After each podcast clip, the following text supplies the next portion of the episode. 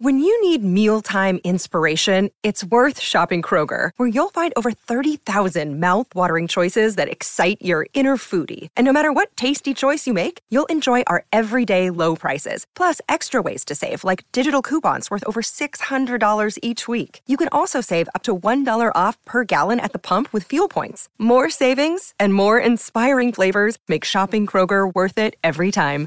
Kroger, fresh for everyone. Fuel restrictions apply.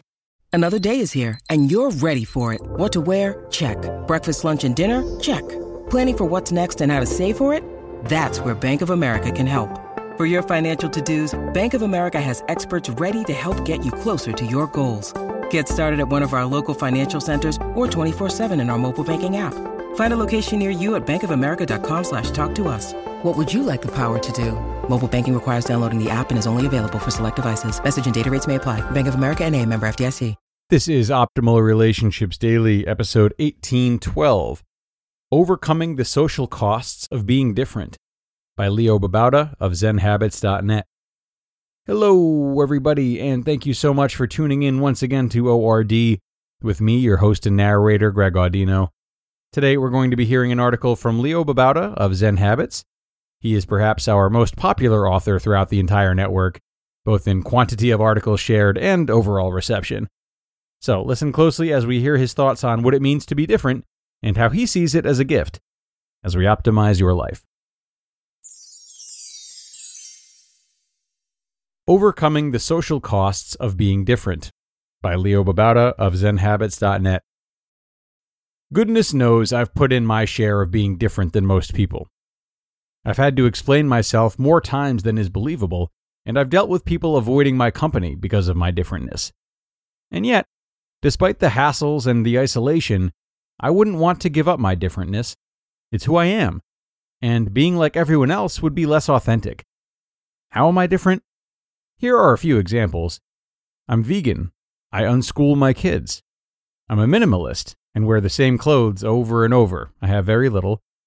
My family and I are car free. Recently, I haven't been eating sugar or flour or fried foods. I meditate. I don't have a real job. People don't seem to understand what a blogger does. I mostly live without goals. I don't eat fast food. And I don't have debt, nor own a home, nor do I plan to anytime soon. None of that is to brag. I don't think any of those makes me any better than anyone else, nor do I think I'm the first to do any of these. They're just part of who I am. And in fact, I'm different in many less visible ways. I'm also similar to most people in many ways. I fail, I hurt. I get scared. I get angry. I'm shy. I doubt myself.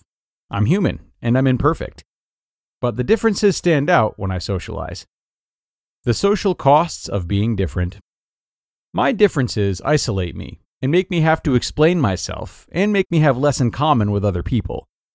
For example, when I socialize, if we're eating, I always have to explain my veganness. I always have to answer questions about protein and what would happen to the animals if we didn't provide for them before we slaughter them, and isn't soy bad for you, and so on. My veganism becomes the focus of conversation, making me feel a bit weird because I don't eat like everyone else. If everyone else is eating fast food or desserts, I abstain. They seem to love it, but I can't agree, so I'm not part of it. Being different means some people don't know what to talk to me about because the normal topics don't apply to me. It's harder for them to relate. People get defensive about my differences. Unschooling makes them feel like bad parents if they send or sent their kids to school. And veganism can make them try to defend their way of eating, and so on. I get teased, usually in a good natured way, but still, about eating rabbit food or having an empty house or, come on, wouldn't you just love some of this delicious meat? Eh, not really. People judge me, or if they don't judge, they just see me as different.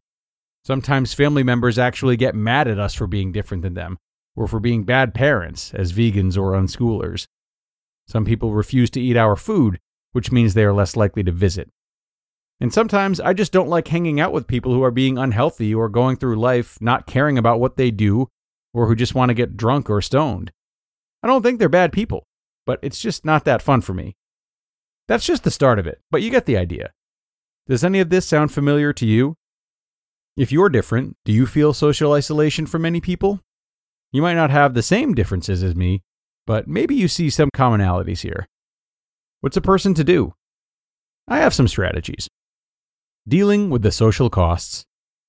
I might have painted a negative picture so far, but actually, there are lots of ways to deal with these challenges, and also lots of positives. Number one, embrace your differences. While being different can be a bit hard, it's not a bad thing. Being different is what makes you who you are. It means you're daring to live your own life on your terms with your values. It means you have courage to stand out from the mainstream. It means you're interesting. Hug those differences. Be grateful for them. Own them. Be proud of them. Number two, see the teaching opportunity. Part of why I live my life differently is to be an example, to show that there are alternatives, that we don't have to be consumerists or buy into the system or support factory farming or be unhealthy or give our responsibility to educate our kids away, for example. And so when people have questions, as tiring as they can be, actually I'm grateful for the opportunity to educate, to share, to explore these interesting grounds with people. I actually love talking about unschooling, for example, and while I know people have objections, I had those objections too once, and I have explored answers to them that I would love to share. It can be tiring, but it can also be a wonderful thing that someone else is curious. Curiosity is a gift. Number three, find company in yourself. You can be at a party, in the middle of a crowd of people who don't connect with you, and be perfectly okay. It's not necessarily lonely if you like your own company, but you also don't have to be isolated. See the next item. Number four, be curious. If you are isolated at a party, there are ways to beat this. For example, don't think just because people are different than you that you don't have things in common. Be curious about them, and instead of thinking they don't understand, realize that maybe you don't understand. Get to know them, see the beauty in them, find the things that you love, understand why they live the way they do, listen and look. Number five, find friends who understand. All this notwithstanding, there are people who will embrace your differences, even think you're awesome because of them. They might also be vegan, for example, or they might just be very individualistic people who think your radicalness is cool. You share stories about your lives, you find them fascinating, and you want to hang out. And in this exploration, you meet some fascinating, open minded people that you can connect with. Number six, the naysayers drift. While I love my family and old friends who don't understand my differences, if they constantly attack and get angry and talk behind my back, I probably won't want to hang out with them as much. They tend to drift out of my life because they don't really want to engage in an open discussion, and that makes it hard to have a relationship. And number seven, turn your differentness into an advantage. While there might be costs to being different, Actually, there are huge benefits too. Being different means you stand out, which is a good thing in a world where everyone is trying to blend in. It means you're interesting, because you're different. It means you are less restricted by what's comfortable, able to explore new ground, not afraid of things because you don't know about them. It means you're learning more than most people. These are huge advantages if you use them to build a business, make friends, and live the life you want to live. I'm not going to pretend that being different is easy, but it's the only way I would live. You just listened to the post titled Overcoming the Social Costs of Being Different by Leo Babauta of ZenHabits.net. And thanks a lot to Leo for this post, which I think a lot of us will find empowering, depending on how frequently in life we fancy ourselves outsiders or weirdos. it's certainly a great guide for those experiencing those feelings, but it's also an invitation for those who do or do not relate to Leo's sense of isolation.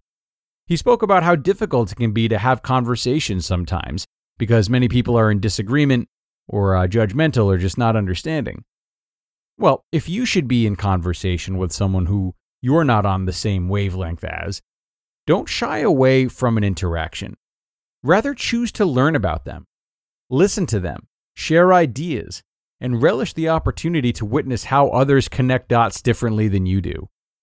Making this choice is a great way of learning about the world and connecting with others. It helps people feel safer with you, and it's so great for cultivating a sense of community at large. So, whether or not you think you might be as different as Leo or different in other ways, be someone who makes others feel heard and observe how incredibly fulfilling this can be for both you and them. Okay, I'll leave it there for today, folks. A really great article from Leo. I hope you felt the same. Thank you so much for tuning in and listening all the way through. Enjoy the remainder of your day, and I hope to see you back here tomorrow for another post where your optimal life awaits.